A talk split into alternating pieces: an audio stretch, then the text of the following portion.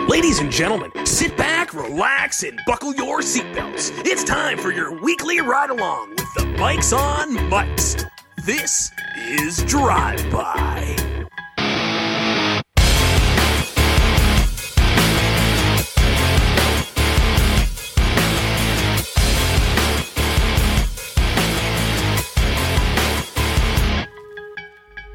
Welcome, welcome. I am Mike J. He is Mike Guest. We are the Mikes on Mics. This is the Drive By Wrestling Podcast.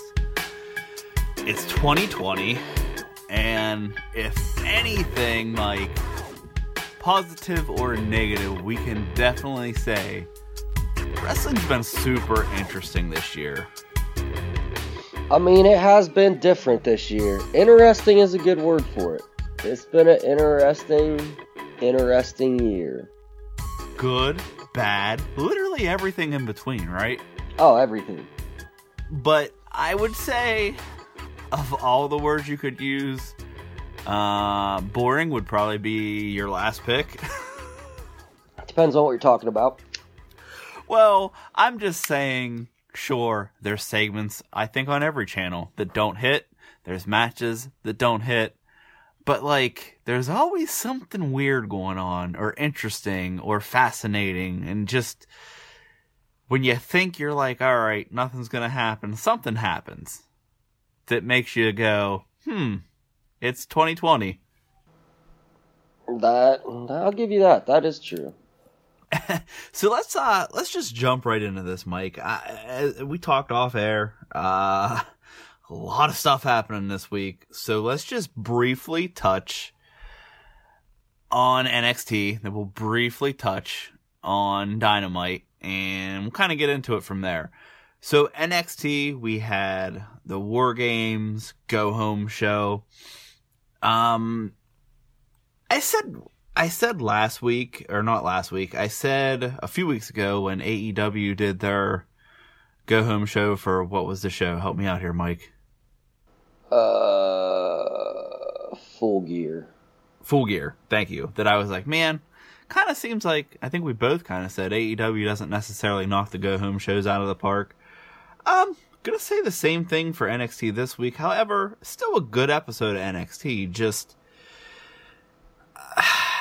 well, first of all, you had to start out the whole show with the tribute to Pat Patterson, which again we didn't mention at the top of the show, but wrestling lost uh, an absolute legend, uh, a, a a savant. Is that fair to say for pro wrestling? Yeah. Uh, a, a mind like almost none other. Um, you know, Pat Patterson passed away at age 79, so rest in peace to Pat and condolences to his family. And, you know, you have to say condolences to WWE as a whole because that was his real family, I, I think is the way you'd want to look at it. But anyway, so we start the show with a very good tribute. Um, and I'm just going to kind of skip through here. We get some things setting up more, uh, stipulations or more storytelling, I should say, with Damian Priest, Leon Ruff, uh, the North American title, Johnny Gargano. So we get a pretty good match with uh, Damian Priest and Leon Ruff teaming to take on uh, Raul Mendoza and Santos Escobar. Uh, I'm just going to kind of skim through these really quick. Bleacher Report gave it a B. I think that's pretty fair. Um, but this is going to be a triple threat match for the North American title at War Games. I don't know, man. I know we're not really doing predictions much anymore. I think this one's a hard one to call because I could see any three leaving with the title, and if they want to continue this little feud with Priest and Gargano and, and still kind of dangle that title away from both of them, they could definitely keep this on Ruff. This dude's good, man. I don't know if you've gone back and watched some of these matches. I know you kind of said if they put the TNT, TNT title on Marko Stunt that I would flip out, and you're right, I would. But I don't know. You have see Leon Ruff against the guys he's against, and I don't think it even compares to the difference you have with Marko Stunt. Um, he's really good in the ring. Uh, he's just like frame wise really small, if that makes sense. Mm-hmm. So then we get August Grey versus Cameron Grimes. This is just to further the Cameron Grimes Dexter Loomis story. Uh, the best part is they are having a strap match at War Games. I don't know if we mentioned that or not. Cameron Grimes and uh, Dexter Loomis, they, pronouns pal. Uh, after the match, after he, after Grimes wins, he tosses Grey out of the ring, uh, with a strap attached to him that he brought to the ring. He, so he strapped himself to Grey, tossed him under the bottom rope, and as he's doing his promo talking about how Dexter Loomis won't be able to get away from him, of course, it's no longer Grey, and Dexter Loomis slides himself into the ring, and Cameron Grimes sees a ghost. You know, hilarity ensues. I really like what they're doing with these two in this angle. Cameron Grimes is knocking it out of the park with his, I called it character work. I'm not sure if that's what you want to call it, but it really, really, uh, it's really interesting. Uh, then we get Jake Atlas getting a big win over Tony Nese. They've emphasized several times during the match that Tony Nese was a former cruiserweight champion. They're telling the story that Jake Atlas has been knocked down, but he's getting wins now, or he got a big win, so now he's going to climb his way back up, and that's exactly what he said on the promo afterwards. They did a post-match promo, Mike, with uh, McKenzie standing outside right next to the announce table. It was a little bit of a different look. I really like that. They've been doing that on SmackDown too. Uh, sometimes they do it on Raw. I like the different kind of jump to a promo or jump to an interview right after a match. It's something they used to do that they don't really do anymore, and I like to see them that they're getting back to it. Uh, let's see. That got a B plus from Bleacher Report. I'd say that's fair. Uh, grizzled young vets are back uh, in NXT. Uh, they're of NXT UK fame. They were coming out to have a match with Ever-Rise, and Imperium attacked Ever-Rise and took issue with the grizzled young, young vets being there. Said that they're the premier tag team in NXT. So then they have a match impromptu since Ever-Rise is injured. And of course, Ever-Rise comes out, attacks them, and then runs away like scolded dog saying, Ever-Rise rules. It was a real cheesy kind of promo, which I think really fit that team. uh, and then they, uh, of course, follow them during the break. Uh, they run to their car and they drive away before they could get any consequences from the two, uh, I would say, stronger UK tag teams. Um, we get a really cool promo. If you've been watching uh, the War Games lead up, of course, Shotzi's tank was destroyed. She's been working in a workshop with war pigs playing in the background, building something. And we see Ra- uh, Raquel, we see Rhea Ripley and Ember Moon come in and give her a present to add to whatever she's building. She's clearly building a massive tank. At least that's what I think. to ride to the ring to War Games, and that is where Bleacher Report ends. What the hell are they doing? Bleacher Report gave this a B plus. Uh, let's just skip to it. We got a really good segment with Undisputed Era. Uh, almost feels like it might be the end of them on NXT. Maybe, maybe, but hyping the match. It was a, you know, a pre-tape, really well produced as always. Pre-tape with Undisputed Era in suits in a restaurant talking about what they're going to do, what they've done, what they're going to do, what Pat McAfee and Pete Dunne and Oney and Danny Burch have not realized what they've gotten themselves into. So we get some hype for that. Of course, later we get the Kings of NXT in the ring doing their stuff, Pat giving another beautiful Pat McAfee style promo, really hyping this uh, and doing a good job. So let's just jump. We get some Thatcher and Ciampa stuff, but we're just going to jump to the main event, which was the ladder match for the advantage at War Games between Shotzi Blackheart and Raquel Gonzalez. I'm going to say these are the two most improved women on the roster this year. Uh, I already thought Shotzi was good, but Raquel Gonzalez, man, she has grown leaps and bounds in the time that she's been in NXT and the time that she's been on TV, and I really think she has potential to be something as well. Uh, we did not know the fourth member of the good guy team, Team Shotzi. Um, but through this match, it appears to be revealed that it is NXT Women's Champion Io Shirai. And we still have the looming mysterious Ghostface killers, uh, on Team Candice. Uh, we've seen two now and we knew the one was Indi Hartwell and the other one's not her. So there's probably definitely another woman and probably definitely we know there's a male because he helped Johnny win the title of Halloween Havoc. So Any thoughts on that, Mike? Any any guesses or ideas or clues who we might see at War Games? Um, I am guessing it is going to be. Oh, we're gonna say the female ghost face is Bull Nakano, and the male ghost face is um the one two three kid. I don't think those are going to happen. Uh, I'll give you my guesses. Um, if you recall, Austin Theory quit about a month and a half ago, two months, if we recall the storyline, Mhm. uh, after suffering a bunch of losses. So Team Gargano might not be a bad place for him to fall. And there's been rumors circulating. Uh, they died down, but I've got it on good word that I don't know. As we record this Friday afternoon, as I enjoy my last day of vacation from work, Mike, uh, there was a news release from Dave Meltzer, I guess. I don't know when I say news, news release, but dirt sheets and websites are running that AEW no longer has interest in Tessa Blanchard. Well, I've been told that she's been signed a WWE contract for at least two months now. Uh, that her debut, she kind of fumbled by post posting pics or pics getting out of her and Sasha training together about a month, month and a half ago. So it was kind of let's delay this. We want it to be a surprise.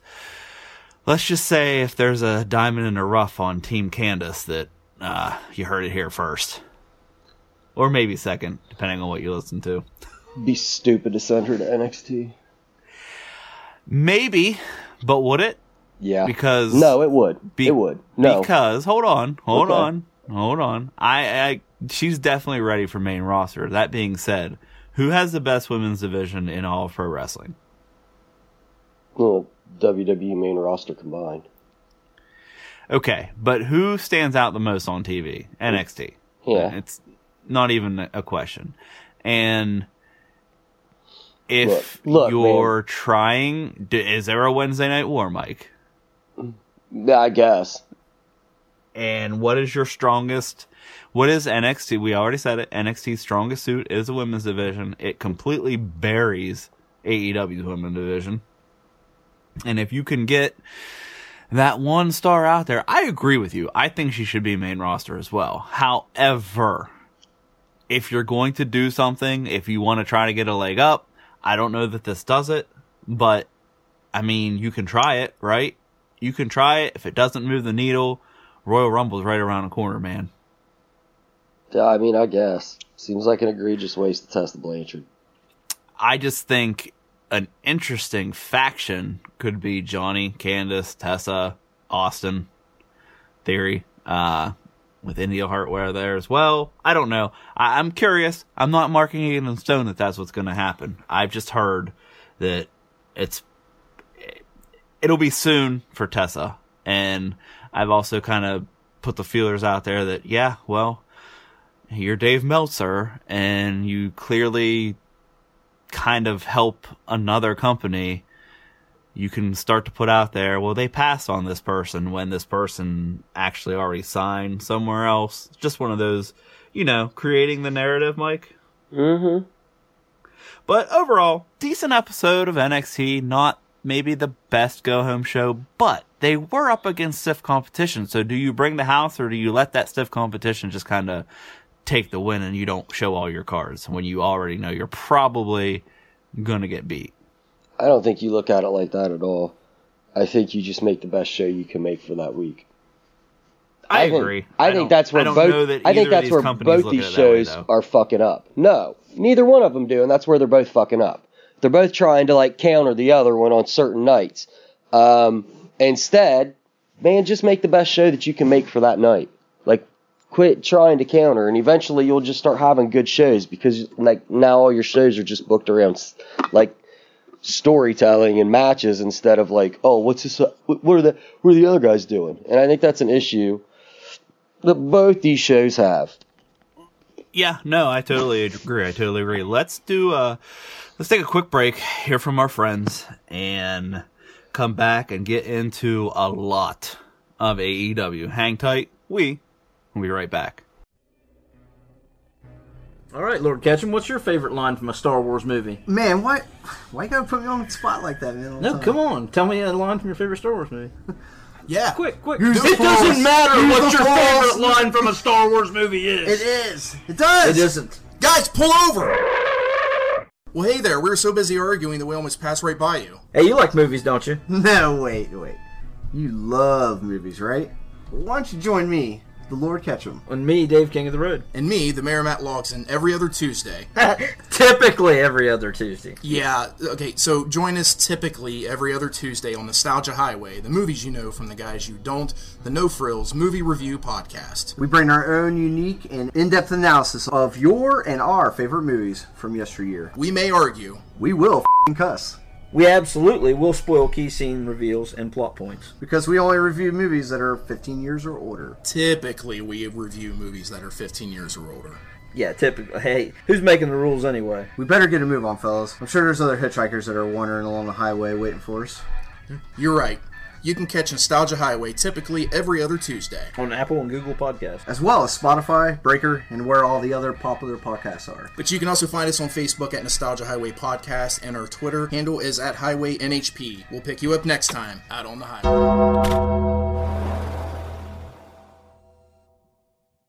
highway.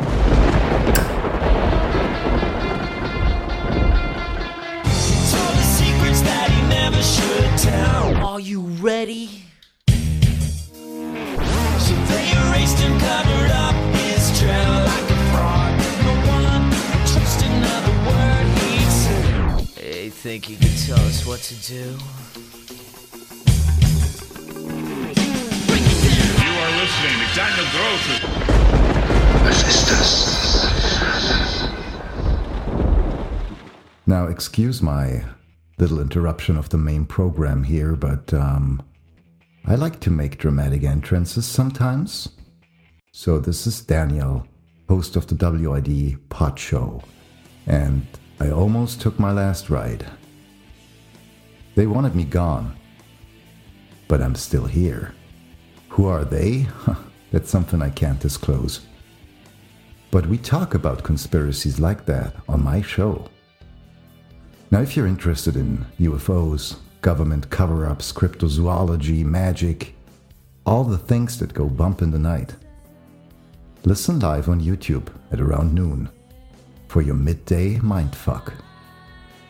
Or you can find the show on the podcast apps, on all of them. It's WID question mark podcast. You also can call my Skype line, like Mike did the brave one. And talk to well known guests or share your own paranormal story. But be aware, sometimes it gets dark and disturbing. So, are you ready to take this ride? I'll be waiting for you on the other side. Now, back to the two mics on mics and the Drive By Wrestling podcast best show about professional sports entertainment.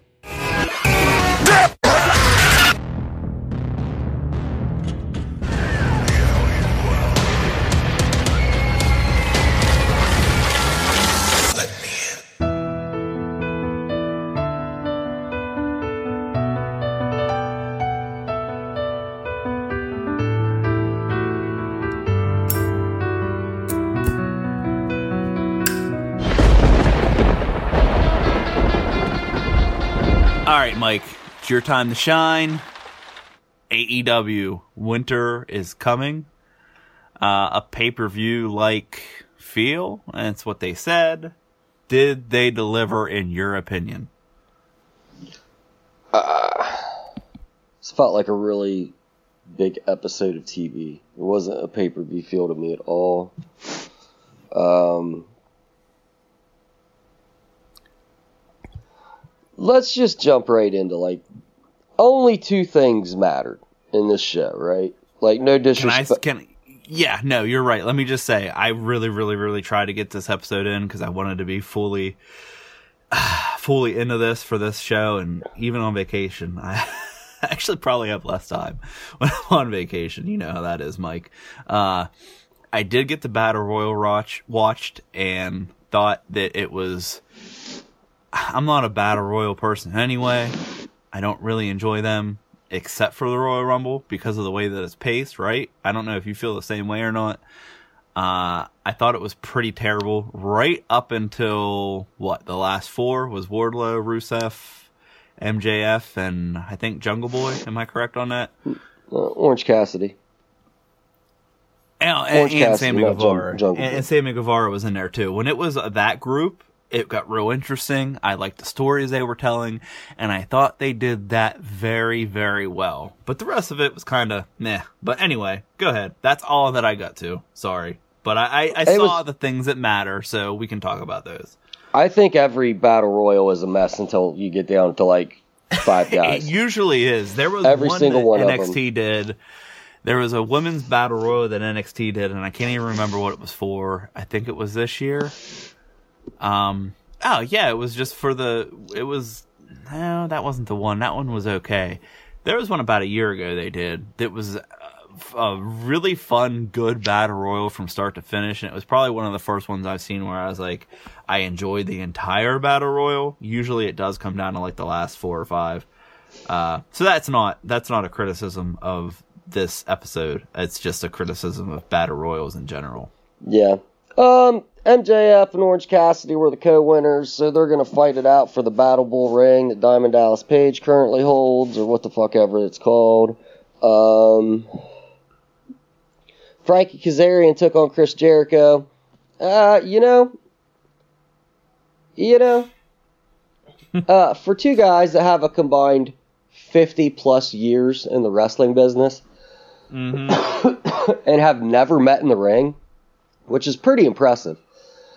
That is. Uh, I really thought this match was not going to be just okay. But here we are with a just okay match. And uh, at the end, MJF came out to like throw the towel in. Sammy Guevara came out and was like, what the fuck? Uh, Jericho picks up the win, but then like there's a big argument after Jericho decides that next week they're gonna hash it out, and if they can't get on the same page, then the inner circle will break up. Interesting. I still really like our thoughts on the booking. That's the best way to book it, but hey, whatever. Um, Britt Baker fucking beat Leyla Hirsch. Yeah. All right, let's get to something that matters, okay? Cody let's Rhodes and Darby Allin taking on Ricky Starks and apparently who is now named Powerhouse Hobbs. Because you're a heel, so, you know. Wait, hold on. Wasn't Will Hobbs against these guys? Oh, yeah, Will Hobbs joined them last week. Oh, we didn't talk Okay. last week. Oh, that's didn't right. talk last we week. didn't talk Yeah. last week. Will Hobbs. Actually, Yeah. Will Hobbs joined them two weeks ago. Okay. Yeah. Will Hobbs Hmm, joined them. Boy, I or was it? completely missed that. Wait, wait. Was it last week? I don't know. Either way, Will Hobbs has joined up with him. He's now known as Powerhouse Hobbs, which is a better nickname than Man Titty Hobbs. But hey, whatever. um, Who who gave him that nickname? me. Okay, fair. Be like, I'm gonna titty fuck the shit out of Powerhouse Hobbs. Um. uh. Uh, the match itself was not terrible. Um. Uh, Allin got the win with the coffin drop. Um, after the match, you know, Hobbs attacks Allin, Arn Anderson. Uh, Dustin Rhodes makes the save till Brian Cage comes down. Team Taz is leaving them all fucking laying, and then the fucking lights go out. Uh, the fucking lights go out, and the screen starts playing, and it's like, ooh, spooky shit, and uh, everyone's everyone's in the ring like, oh, what's going on? And fucking Sting comes out, and everyone's like, oh my god, it's Sting, and all like Sting comes in and like with a bat and clears the ring of Team Taz, and then proceeds to go over and he, uh, I don't know, it's really weird, man. Um, he like uh walks through like faces off with Arn Anderson. You know, we got a, a couple of guys just waiting for the early bird meal. Um, like, oh man, you remember? You remember when we were in our 40s and the 80s? And they're like, oh yeah. Um, He he said to Arn, "Hey, tomorrow three thirty, steakhouse. Let's do it." steakhouse, let's do it, man. We can get our golden Buckeye cards. Um, so uh, that's a reference for Ohio listeners. Um, yeah, they'll get it. I promise. uh, Joe, what a golden Buckeye card is.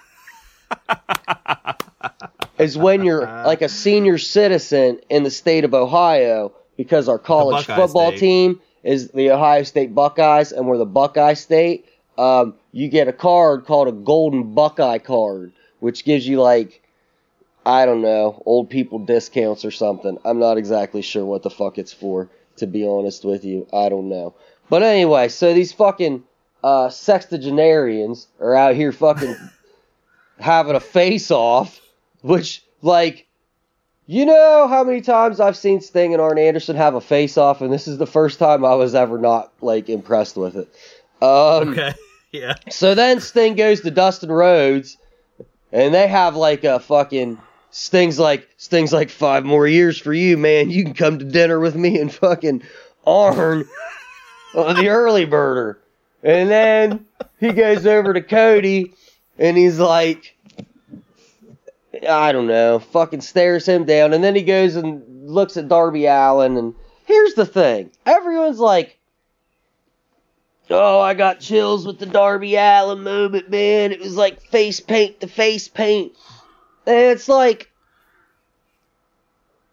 okay. When Sting, okay, Sting's always worn face paint, right? Um, but like, I think with the Darby Allin comparison, they're talking specifically like Crow Sting, right? Yeah. And I hate this fucking comparison because I know you weren't like a Sting guy. I'm not a Sting guy, But- and I go ahead because I want to I want to touch on this big time too. I want to see where you're going first. But first. Crow Sting was like the biggest thing in the fucking world. yeah, hundred percent. And Darby Allin is a cruiserweight mid card champion. Right. There is no comparison other than they use similar colors of paint on their face. And they don't even do that really, because Darby uses shades of gray and Sting is pretty strictly black and white. So, like, Right. this all harkens me back to that fucking, like, remember the, like, one of the first two episodes of Dynamite when Cody was on commentary? And it was a Darby Allin match, and he was like, This is what I wanted to say. Darby, yes, go ahead. Darby just kind of reminds me of Sting, doesn't he? And Tony Schiavone This had to sit there and like agree with his boss, even though you could tell he clearly didn't see the comparison at all. And I swear to God, I feel like that's the only fucking reason that Sting came out for this match right here. This right here, what you just said, is the one thing that really would. I'm not a Sting guy. You're right, but like But you get they it. have been trying. Yes, I get it. I totally get it. But they've been trying since day one to pretend like Darby Allin is their version of Sting, and then it's almost like now they're just like gonna force it to happen, and it is really off-putting for me. And I'm not even a Sting guy. Like, I I have way more love and respect for the Undertaker, right? I think these two always get compared because for whatever reason, I don't want to say for whatever reason, Taker's a WWE guy through and through. Sting is a WCW guy through and through, right? Mm-hmm. So, and they both, I guess Sting's is kind of a paranormal gimmick. I don't really necessarily agree with it. Uh, where Taker's is way more paranormal than Sting's, whatever. Uh, but I see the comparisons. And it would be like, okay, Aleister, we talked about this with Daniel, right? If they wanted to say make Aleister Black the next Undertaker, I think we'd all kind of be okay with that, at least to a degree. But if they were going to make. I'm trying to think of somebody on the WWE roster. Like, we'll even use Darby Allin. Like if they were if Darby Allin was in WWE and they were going to make him the next Undertaker, I would have a problem with that, right? Yeah. like, you know, it's not the same caliber of even potential in my opinion. Yes. It's not even the same caliber of potential. Like I feel like they're just trying to shove it down your throat. It's like, like it's like the early Roman, right? yes. And here's the thing. Sting had the ability, the unique fucking ability, which he still kind of does and was still kind of proven this week. I'll give him that. Um, to make you. Sting has the unique ability to show up for four minutes on an episode of TV and make you wig the fuck out. Yeah. And he's Just one like of the Taker. and he's There's one of the comparison. he's one of the only people that has this ability ever Mm-hmm. in wrestling to show up. For, Hulk Hogan couldn't show up for four minutes, drop three fucking leg drops, and leave, and you'd be like, "Fuck yeah!" No, Sting dropping out of the ceiling, getting seven or eight fucking scorpion death drops, cleaning house like a fucking superhero, and going right the fuck back up is maybe like one of my best memories in wrestling ever, ever. I frequently, frequently, there's a YouTube uh, video that you can find. It's called Sting versus the NWO. And it's essentially all the clips from 1997 of Sting attacking the NWO. And it's fucking amazing. I watch it all the time. And Sting still has this unique ability to do this, as proven, not on the same level as it used to be. I didn't jump up out of my fucking chair and go like wake my mom up and be like, Sting! Um, that would have been interesting. you know, like I didn't call my dude Danny at like eleven o'clock at night, like Sting's back. Um, but I still was like, oh, okay, Sting. Um, but Darby Allin does not have this. He does not. And first of all, Sting was a legit, bona fide main eventer when he became Crow Sting. So he already had the allure and the appeal of being the fucking top guy in the company. And you're just like forcing it on this guy because Cody said it and wanted it. Yeah. Nope. Um. So, let's discuss how we feel about this. You want to go first? or You want me to go? You can go ahead and go.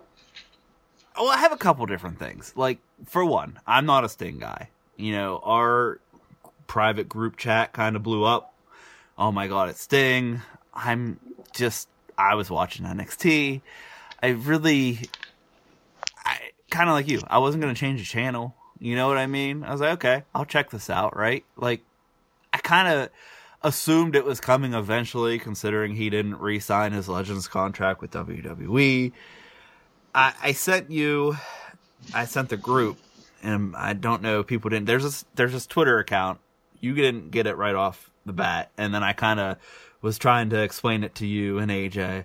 Um, and I actually was kind of joking at first, but now I kind of get it. You're going to be irritated by this, but it's the the Twitter account is at what sorry, at Meltzer said what? This guy or girl, I don't know, but will highlight clips from Wrestling Observer Radio and just basically to shit on Meltzer. It's pretty hysterical. It's a great follow if you are like us and kind of have issue with some of the things that Dave Meltzer says. Uh, but he just put a tweet out that had a like a texting emoji. and said at Vince McMahon, quote, good thing I put you over, pal, lol, end quote. And then the same texting emoji with Triple H with a winky emoji. Uh, which goes back to WrestleMania 31. And was it Scott Hall that said, oh, you're not putting Sting over? Yeah. Um, and I kind of, you know, when I was explaining this to you, when I sent it to you, you and AJ were kind of like, we don't really get it. And I explained it to you. And then you were kind of like, but you're trolling me, right? And I was just actually just trying to explain it to you. But then the more I think about it, I was like, Sting was always a WCW guy. Sting is, of course, a legend, an icon. Sting only came, and you can tell me if you think I'm wrong. Sting only came to WWE so that he could be inducted into the Hall of Fame. He signed a contract. He had a few matches. Uh, he got injured, supposedly career ending, which we're going to touch on here in a second.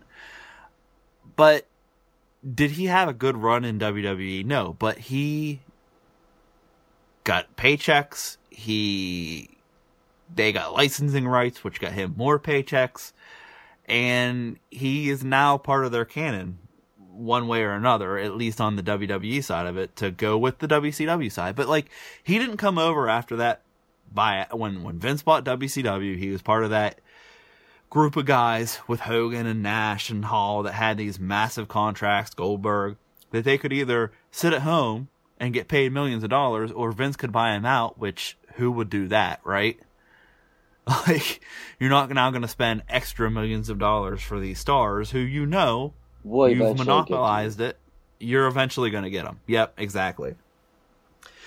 So, in this whole kind of joke tweet that I sent, I kind of looked back and I say, okay, wait. as much as we can shit on them for what they quote unquote did to Sting, Sting was never really on their team. And the point of the tweet that this account sent out was look, here he is.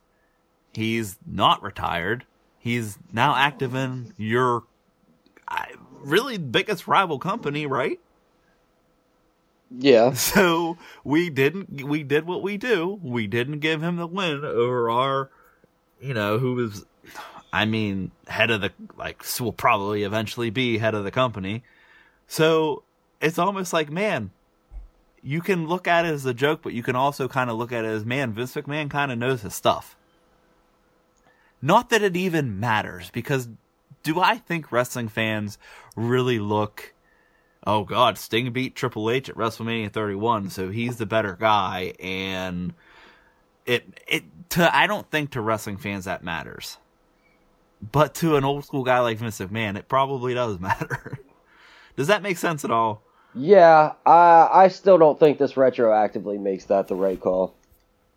Like it's I didn't. ridiculous. I didn't say that it made it the It's- right call. I just don't care because I'm not a Sting guy. Yeah, right. No, and a, I'm a tri- I am a Triple H guy. I'm a But fan, like I said in the, I'm a fan of both these guys. and like I said in the group, like I wouldn't have been pissed if Sting beat Triple H, just like I didn't care that Triple H beat him because I'm not a Sting guy. And being a Triple H guy, I also don't think that it matter would have mattered had Sting beat him, right? But I think it's funny to look back at that now with like this tweet and just see how it has now played out. And it's kind of funny to retroactively be like, oh, well, Vince had a point, right? That's what I was getting at. Um, also, man, there's been a lot of call to hypocrisy, and I'm big on the hypocrisy with AEW. And I did see people saying there was a meme about Goldberg and Sting and how everyone was pissed that Goldberg's here taking spots from young guys, but Sting is here and no one's mad, everyone's happy. And then the, the justification was, and I, I'm going to shock you here, Mike, I agree with the justification here.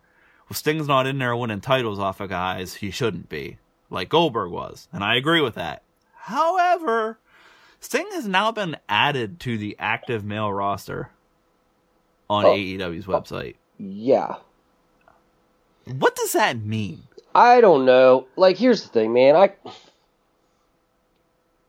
I can't shit all over the Undertaker for like the last three years and not like somewhat shit on this. Well, Like, Sting is Sting's 61. yeah, And Like, he- he's a what, whole- fifty something. He's like a whole ten years older than the Undertaker almost. Yeah. Um, I can't Well, shit all over the six. Undertaker. Undertaker's fifty-five, okay, but What- still, but it's like when he came back, when he debuted. Like, okay, so this thing returned. I was like, all right. I said, uh, you know, I thought to myself, if they use him as like the spooky Arn Anderson or Tully Blanchard, you know, as like one of these, uh, like the Jake they're using, uh, these like mentor, coach, uh, managerial roles. a role where none of them have an active roster profile. Yes, imagine Sting is like like the Arn Anderson to a group of like I don't know, Darby Allin and fuck, I don't know, Vampiro from 1999 and I don't know, I'm just like randomly pulling fucking spooky motherfuckers out of my head. But like if you Sting in like that kind of role, eh, that's kind of dope, man. You know what I mean? But like, um, then he got added to the active roster, and um, I don't like this at all. And I don't think Sting. Okay, my problem with the Taker, right, is that he's always in a main event spot and some shit like that. Do I think that Sting is going to be taking like a main event spot? No, I don't. Um, is he going to be on the high end of the card if he wrestles? Yeah, definitely. But is his match going to go on after the AEW title match? Fuck no, it's not. And I fucking hate that about the Undertaker. Um, well, here's the other. hold Here's on, the other not thing, done, Mike. Let not me done, interject. Not done, hold on, let me just say. Okay. And he's not going to be winning titles like Goldberg. Most likely, you're right. Most likely. but Go ahead. if you're I'm trying to think of how to gather this. If you're a woman a woman on this roster in a division that already is not highlighted, in a division that lacks everything from momentum to star power to almost it feels like backing from the company they work for. And I'm not talking about Sting taking away time from the men because I mean, it, I think inevitably it will, but now there's one more thing if you're a woman to think that they're going to highly prioritize over you, right? I think if you're in this fucking women's division, you know what you are and you know what it is. I probably wouldn't get upset about this. I think by this point you'd understand where you're at. Nah, but I mean, is that a good place to be? No, it's not a good place to be. But you know what? a lot of people aren't happy in the. WWE. This is true. This is true. Um, yeah, I don't know, man. It's weird. Uh, I mean, it's cool for Sting. Like I said to you, he's getting paid. Um, or like I said in a group chat, he's getting paid. But I mean, he was getting paid anyway. I can't. I don't know what those legend deals work out to, but I have a feeling that Sting probably sold a bunch of merch, right? Oh, I'm sure. I mean, he became the quickest selling tee on Pro Wrestling Tees 24 hours later.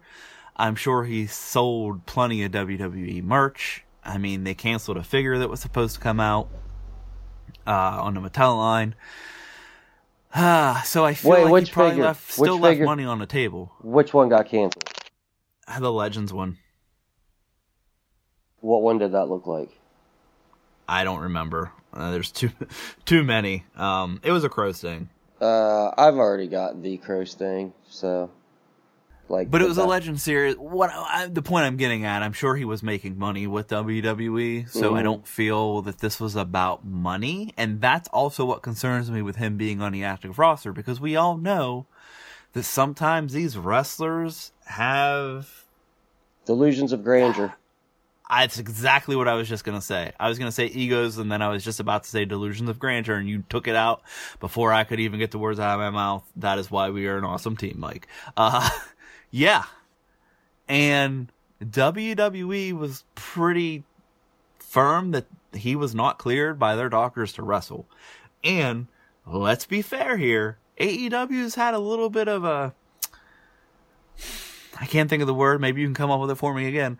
Uh, their medical stuff hasn't been perfect lately with in ring stuff, right? With live in ring stuff happening, letting wrestlers compete after they probably should have stopped a match or at least done a more thorough check.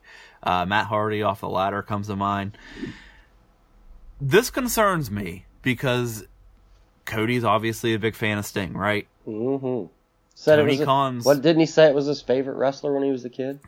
yeah, Tony Khan is, I mean, by all intent and purposes, a huge wrestling mark, right?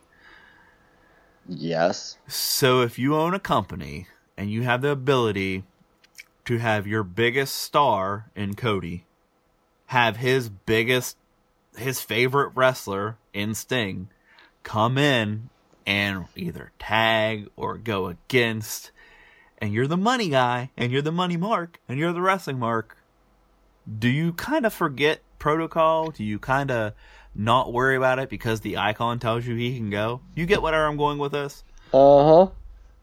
And I'm not saying they would intentionally put someone at risk, but if the man himself is saying, I can go, you might take his word for it. And I just don't want to see something tragic happen. No, I don't either. I just don't have any And- interest in seeing a 60 year old man wrestle. There's also that. And to be fair, this is still a company in its early stages, and God forbid something like that happens in their ring. What is next? You get what I'm saying? Mhm. Like, the Owen Hart incident could have ended WWE even at that time. I mean, they struggled for years after that, and then it was compounded by Chris Benoit, right? Mhm.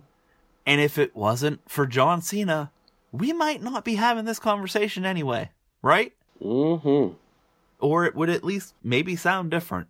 So I just hope, I hope that this was put on their page just to stir the pot, right? Mm, uh, confusion would be the best bet. And time will tell, as we say. Uh, but it concerns me, and I've seen people talking about the concern, and the hardcore AEW fans talking about how they're WWE marks for saying that. And no, it's maybe concern for fellow human being, and as the person who I saw saying it, uh, I've watched this guy for three fourths of my life. I'm a huge fan. I don't want to see something bad happen. Sorry for my concern. Uh, not sorry for my concern. Mike, something else major happened, did it not? Yeah, we'll skip all the other bullshit. Um, Kenny Omega won the AEW title. I am curious, real fast though. I I do just want to see what Bleacher Report rated that match. Um. Actually, I guess that was the. Actually, I guess that was the very next thing that happened. Never mind. Yeah, Bleacher Report also. B plus. B plus. It was a solid match. Um, B plus sounds about right. Uh, Hey, uh, before we go further, because I don't Mhm. want to forget this, uh, B plus for that, B B for the uh, Darby Allin, Cody Sting. This was a very low graded Bleacher Report episode of Dynamite. Everything else was C or C plus up above. yeah. So interesting Mhm. because I feel like they grade them really soft and positive. positive, and I hear that this was the greatest episode of Dynamite to ever Dynamite, and even the segments that should have really that I thought Bleacher Report would put over, they didn't glaringly put over. If that makes sense. Go ahead. I just find that interesting. Um, I don't know. Maybe they're like that Shad dude in that wrestling group, and he just fucking. They finally are just coming around to the fact that AEW's not what they thought it was going to be. I mean, How about that dude taking a complete fucking 180 and being like the most hardcore AEW fuck you WWE mark guys to being like a W like WE guy now and hating AEW? He's he's still like the most obnoxious worst type of wrestling fan. it? Yeah. Uh huh. Just for a different company. Like it's crazy to me. Crazy. It still has terrible opinions on things. Terrible opinions on things. so anyway, Don Callis is on commentary at the start of the match, and he's like, you know, I'd just like to thank Impact Wrestling for allowing me to be on here to call this match. As you know, I have a long history with Kenny Omega, blah blah blah, and their family. Um, so that's notable, right? Uh, Yeah, his presence has been notable. so, um, we get towards the end of the match. Uh, Moxley throws Kenny into these heaters that are around the ringside because you know we're at Daily's place. It's an outdoor venue. It's fucking cold in Florida this week, man. um, these people who don't know how to survive down there. So they've got um, heaters at ringside, and Moxley throws Kenny into the heater, and Kenny's down. He's injured. The ref calls for the ring doctors. Um, Callis comes down to check on him. Like, yo, that's my nephew. Um, so Moxley grabs Omega and throws him into the ring. Like, just pushes the doctors and refs off of him and just throws him into the ring. Um, Callis grabs a mic and starts saying, He's hurt. He's hurt. You can't do this. He's hurt. Moxley shoves him down. As Moxley shoves him, Callis's mic makes its way from Callis to Kenny. And Callis draws the ref's attention, and Kenny busts Moxley open with the fucking mic. of course. I thought that's fucking hilarious. I thought that too. I was like, of course. They're like, oh, Moxley split open. I was like, of course he is. Um, If it wasn't him, it had to be Cody. yeah, well, it gotta be Cody, well, well, Cody didn't bleed this week, so they, they Mox won the coin toss. And Yeah. bleed this week. who gets to do some retarded shit with her forehead this week? Um, so then I this part was pretty fucking sweet. So he hits him with that right, and then Kenny delivers five straight V triggers to this dude, and and then hits the the uh, one winged angel for the win. But the five straight V triggers was like some real New Japan shit where you're just like, holy shit, man! Like this is starting to turn fucking like epically brutal. Um, right. Uh, and so Omega wins, and Callis grabs him, and they start running, like running out of Daily's place, out to a car. The um, that fucking guy that does interviews for AEW, whose like whole interview gimmick, I think, is just appearing as if out of nowhere. Uh, for an interview, have you noticed how he does that? Just slides out of nowhere and is like, yeah. hey, got a few words real fast? Um, I fucking love it. It's one of like my favorite ongoing gimmicks in AEW. Anyway, he fucking slides out, and Don Callis is like, if you want the answers, turn into Impact Wrestling next Tuesday. Okay, so first of all, no. Um, that was my Oh, first gosh. thought when he said it. Tune in to Impact Wrestling next Tuesday. I was like, nope, not going to do that. Um, I, what I will do is tune into their Facebook page and watch the fucking three minute clip of whatever happens. Uh, but yeah, so definitely not gonna do that. Actually, I might. You know, I'm talking shit, but like, um, I, yeah, sure, I guess. Uh, like, right on. I'm interested in this. I No. don't even think I get that channel, dude. You know what channel was it on? AXS, which I had forgotten. Oh and I shit! Only, I only know because people have been tweeting about it. when they quit 'Cause I couldn't even remember what channel they were on. I don't even know if I have that because when they quit playing New Japan, well, first of all, it never fucking mattered. I had a New Japan World account, so it was like incidental to me. But New Japan was the only thing that I really kept up with on there. And then once New Japan was gone, I I don't even think I have that channel anymore either because I got rid of like the fucking DirecTV Mm-hmm. and have internet TV now, which is fucking sucks, dude. Like if you guys are looking for like something to replace your cable service with, like a streaming service, don't fucking get YouTube TV. It it eats a fucking dick. Um. Anyway, so Mike, what does this mean? Man, I don't know. Let let's let's start out this way because when I was talking with you about what we were going to talk about uh, last night before this recording, and I'm just like trying to make. I'm looking at it from the business side, and then you sent me. The answer can't just be some cool wrestling shit, and I was like, no, it can't no, be. it it can't. And I wasn't saying it like that can't be the answer. I was saying like well, we- I want to we look at it like that for a minute. I want to look Okay. at it like that for a minute. Hold on. okay, So, I think in a perfect world, yes, it can be, but we don't live in that world. And here's the thing, but but let's pretend we do.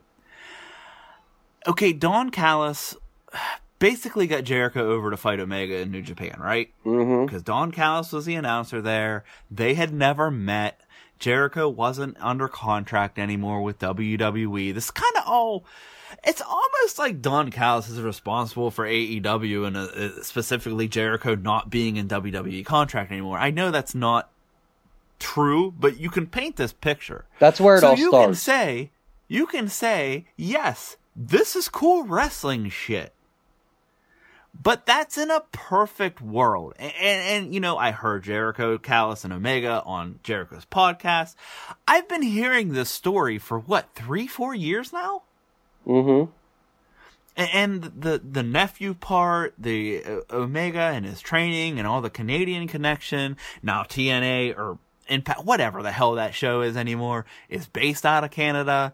It all connects in a super cool way. Which, if it's just that, awesome. Here's the problem: it can never be just that when it's business. If you look back at WWE and ECW, right? And the ECW thing with Paul Heyman's guys being in the crowd. I don't even remember what show it was. And then they show up on Raw and Sabu jumps off the Raw sign. An iconic moment, right? Mm-hmm. And I was never a WCW guy, man. Like, I started getting into WCW when the NWO was a part of them, uh, which was because it was kind of thought that this might be an actual invasion before it was clear that it wasn't, right? So,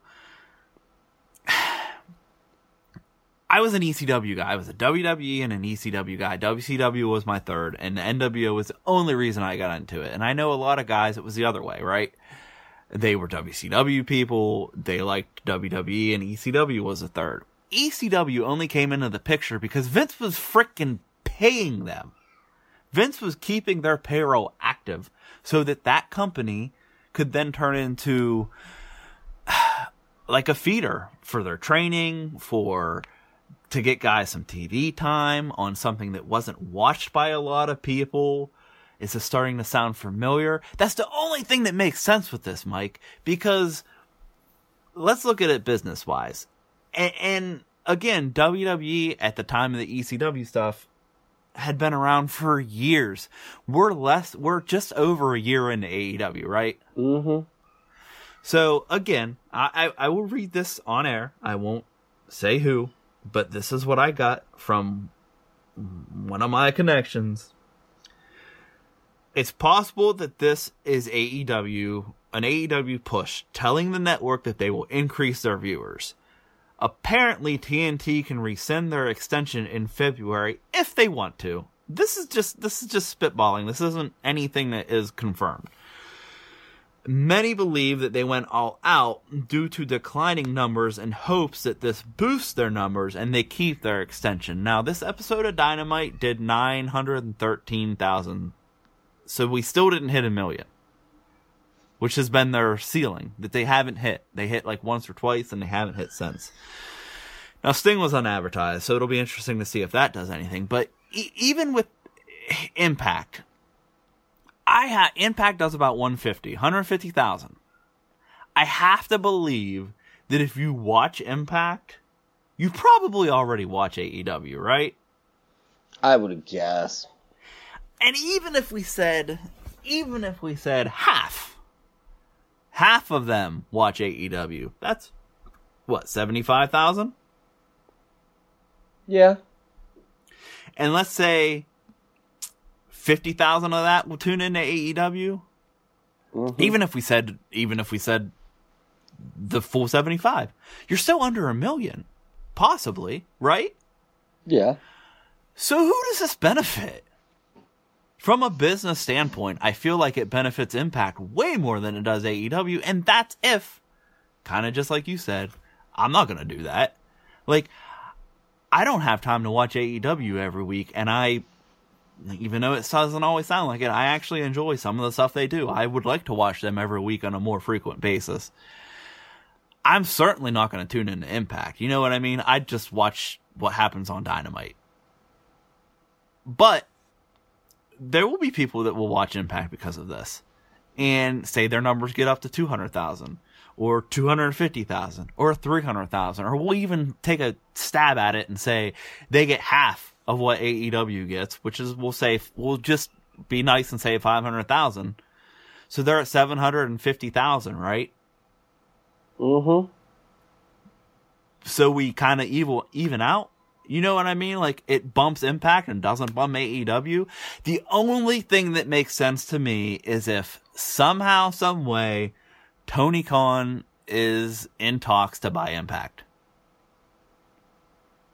which in turn would boost their women's division, right? Oh, massively.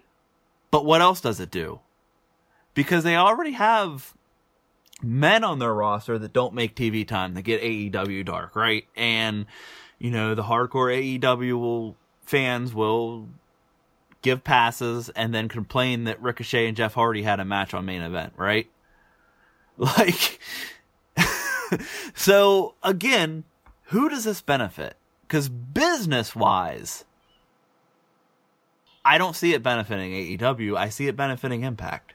What, what I, I I want you to kind of respond to that because I don't I don't know.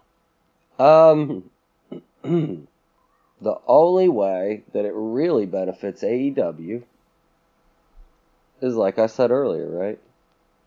Mm-hmm. Some cool wrestling shit. Yeah. That's which it. which yeah, there's that potential. That's it. That's the only way this benefits AEW.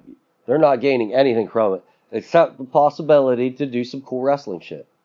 Now, you already watch AEW. Mhm. I already try to at least keep up with AEW, if not watch it. But like, is there anyone on the Impact roster that makes you stand up and say, I don't care what, we'll just say WWE or New Japan or anything, whatever. Let's say that it was the same night, and it has to be NXT. It, it is what it is because that's who they're against, right? On a on a Mhm. weekly basis.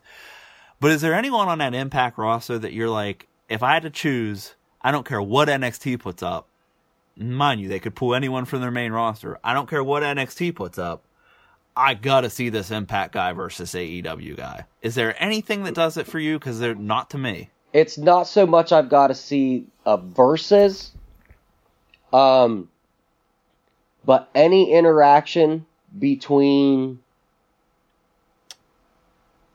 the Good Brothers and any former Bullet Club members will take prior will take priority over anything that NXT could put on for me. And, And I that's- and I 100% mean that. But is that because That's, That's because not I love the fucking Bullet Club. and because you are a New Japan fan? Because I'm a new of Impact. yes, it's because I'm a New Japan fan. It's not because of Impact. Does And see, Kenny a- Omega versus Eric Young do anything for me? Fuck no, it doesn't. Right.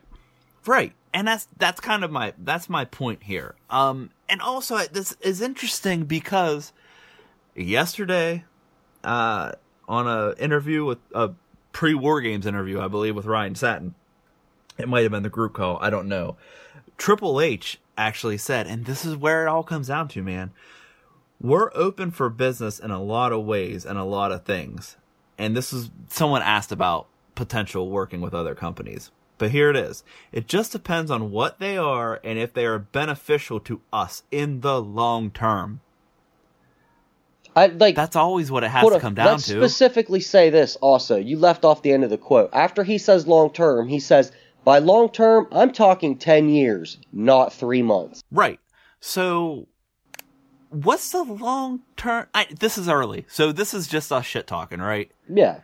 But I don't see unless the only thing that makes sense to me, man, is the Khans are buying Impact or have, and it's just not out.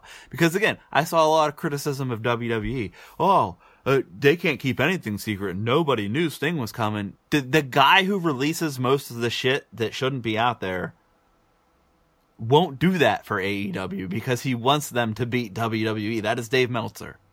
Now the guy gets shit wrong all the time, but he does have people that tells him stuff. He does get things right. And for whatever reason, uh, I don't want to say for whatever reason, uh, this guy's not going to release shit about AEW. He's just not. He's friends with the Bucks. He has a better relationship with them, uh, and the people in that company because he hasn't had years of telling their shit before it was supposed to be out, right? Yeah. And he's he's not going to do it. So unless somebody else gets it and releases it on AEW, they're not going to know. So stuff like that isn't going to get out. And to be fair, the guys like Sean Ross Sapp, uh, Ryan Satin, who now is technically, I mean, he works for Fox, who has a, you know, clear tie to WWE. Those guys usually didn't let that shit out anyway. It's Meltzer who does it. They'd say, we have a bombshell, but they wouldn't release it. They would let the stuff play out. You know what I mean? Mm-hmm. Meltzer doesn't. He just spills it. Yeah. So, I mean, people were kind of talking shit on Vince and WWE for letting things out. Where here, I'm just telling you, like, Tessa was gonna debut supposedly months ago and isn't, hadn't, because pictures got out and they're tired of stuff not being a surprise. And I understand that. But your people are blaming Vince and WWE for things not being surprised. It's not them. It's him. And he's pretty much in bed with Cody and the Bucks and Tony Khan and everybody on that side. He ain't gonna tell you. Cause he wants their shit to be successful. He doesn't want the other shit to be successful. Yeah, right. I mean, like you think, pretty cut and dry. Like you think he didn't know about this? he knew about it. He totally knew about it. Mm-hmm. I'm sure if we took the time, we could go back and see tweets or listen to uh, radio shows, which I'm not going to do, that would let you know he knew about this. Mm-hmm. I'm sure. So I, I don't know, man. Like, I just don't know where the benefit comes for AEW. Uh, if AEW had been around for ten or fifteen years and they did this, I wouldn't. I'd still question it. It's the the newness of this promotion with the need to do this or the want to even do this that makes me think are they worried are they trying to just do what they can to try to get those numbers up to another I- I don't see why they would be worried. Like the way that I look at it is TNT still has to be happy with the numbers they're doing, right? Yeah. I mean, and again, pro wrestling is one of those things that week in and week out, it's new content. You know, they don't have to pay a Exactly. ton- they they don't have to pay a ton for the they being the network doesn't have to pay a ton for the production. Um, now I know obviously it's different because TNT does, I think, and I don't know if that's part of the contract. I don't know if that's something that is going to change you know, WWE pays their production costs, but they have billion dollar contracts to keep them pushing, right? Well, yeah, and that's the difference between the two. Well, one of the many differences. Right. And is AEW worried like that that's going to change, that they're going to have to front more of those costs or they already are? Are they worried that the numbers aren't performing? Like I just don't see that, but at the same time, unless they built or unless they're buying Impact, I don't understand how this benefits them. I clearly see how it benefits Impact. If you have an audience even if every one of your watch one of your viewers impact viewers watches aew it's 150000 we'll just put aew at eight hundred thousand, right? So i if if AEW's at eight hundred thousand and you take one hundred fifty thousand of that away because everyone that watches Impact watches AEW, you're still you know hoping to gain six hundred fifty thousand viewers to Impact. That's a big deal, but it doesn't translate the other way for AEW. The math doesn't the math doesn't make sense to me business wise unless there's something else going on with Impact, with AXS, with TNT, and then even on the TNT side. Why would TNT be okay with this? Does that make sense? I Like Fox and USA kind of have to get along to some extent because they both have stakes in WWE doing well, right? yeah. Like Fox isn't gonna care that they talk about Raw that's on USA on Fox because it's all WWE, right? And same for USA. They're okay that their advertising's for SmackDown on USA because they have a vent- vested interest in WWE and those properties doing well no matter what channel they're on because they've both paid a lot of money to have that company do programming for their shows, for their networks, right? yes. But if you're TNT and you're paying AEW to produce a weekly show, and now they're going to work with a company who's on a network that you don't get any money from, and now they're those stars are going to be on that channel as well, and it's a lopsided. Like AEW, or I'm sorry, WWE, SmackDown, Raw, NXT, it's all within the same umbrella. Impact isn't AXS is Impact's home. Am I making sense? yeah. Like, it's not the same umbrella. It's two different companies. Unless, if Tony Khan or if the Khans are are buying or have buying or have interest in buying Impact, then now there has to be a sort of same with Fox and USA. You know what I mean? It's the same umbrella. So we're all gonna we're all gonna make money out of this deal, right? We're all gonna benefit from this deal. But I I don't know, man. It's very confusing to me, especially as early on as AEW is in their existence. But again, I think only time's gonna tell, man. Do you have any like final thoughts on this and I good, bad, indifferent? I'm more indifferent to it, but I'm curious I- as to why. I'm not gonna watch Impact because of this, but I might tune in more I might make it more of an important point to get to Dynamite to see what's going on, if that makes sense. I am super curious about it. Right. And I'm gonna be real, man. Just us talking just now. It makes so little sense business wise for other companies for either company that I'm starting to think maybe it just is cool wrestling shit. Maybe. Like Maybe. it makes it makes so little sense for either company to do this that I think it may it might just be cool wrestling shit. It has it has to be that or the other, right? Yeah. It has to be that or it has to be there's more to the business side of it that we just don't know. Otherwise it makes zero sense. Zero And- sense. To be fair, just cool wrestling shit really makes zero sense too. Other than Tony Khan being the wrestling mark and just wanting to do cool wrestling shit. And that I hate to say it, might not be the best business move. Eh, maybe. We'll see. But again, uh, Guess we'll find we? out Tuesday. Who are we, huh? right? We'll find out Tuesday. I mean, I won't. I'll find out Wednesday, or I'll see it on Twitter on Tuesday. I ain't watching that. I'll look it up on fucking Twitter Tuesday night while I don't work. even know if I can watch it. I don't think I get that channel. I'll do a search later. Mhm. All right, Mike. Is there anything else you want to say to these fine, fine people? Um, dude, I was listening to our Thanksgiving episode. I totally forgot to like mention Daniel.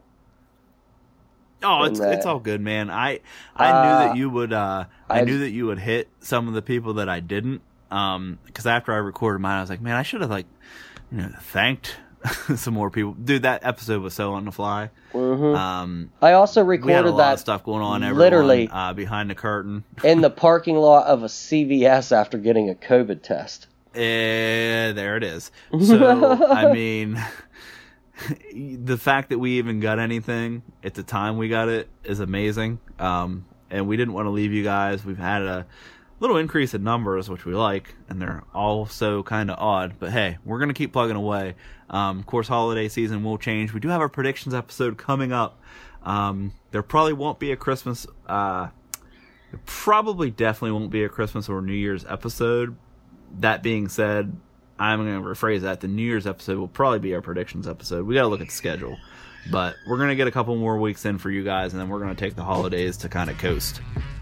And then we'll be back after that, man. So it'll be an interesting time. That it will. That it will. All right, guys. Well, we'll do this together this time. I say it every week. It's been real. It's been fun. We will catch you next time. You guys are beautiful. We love you. Have a great week.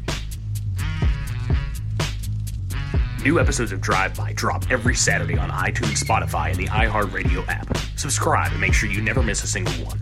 And keep the conversation going on Facebook at Drive By Pod. Follow us on Twitter and Instagram. This has been a presentation of the Near Fall Network.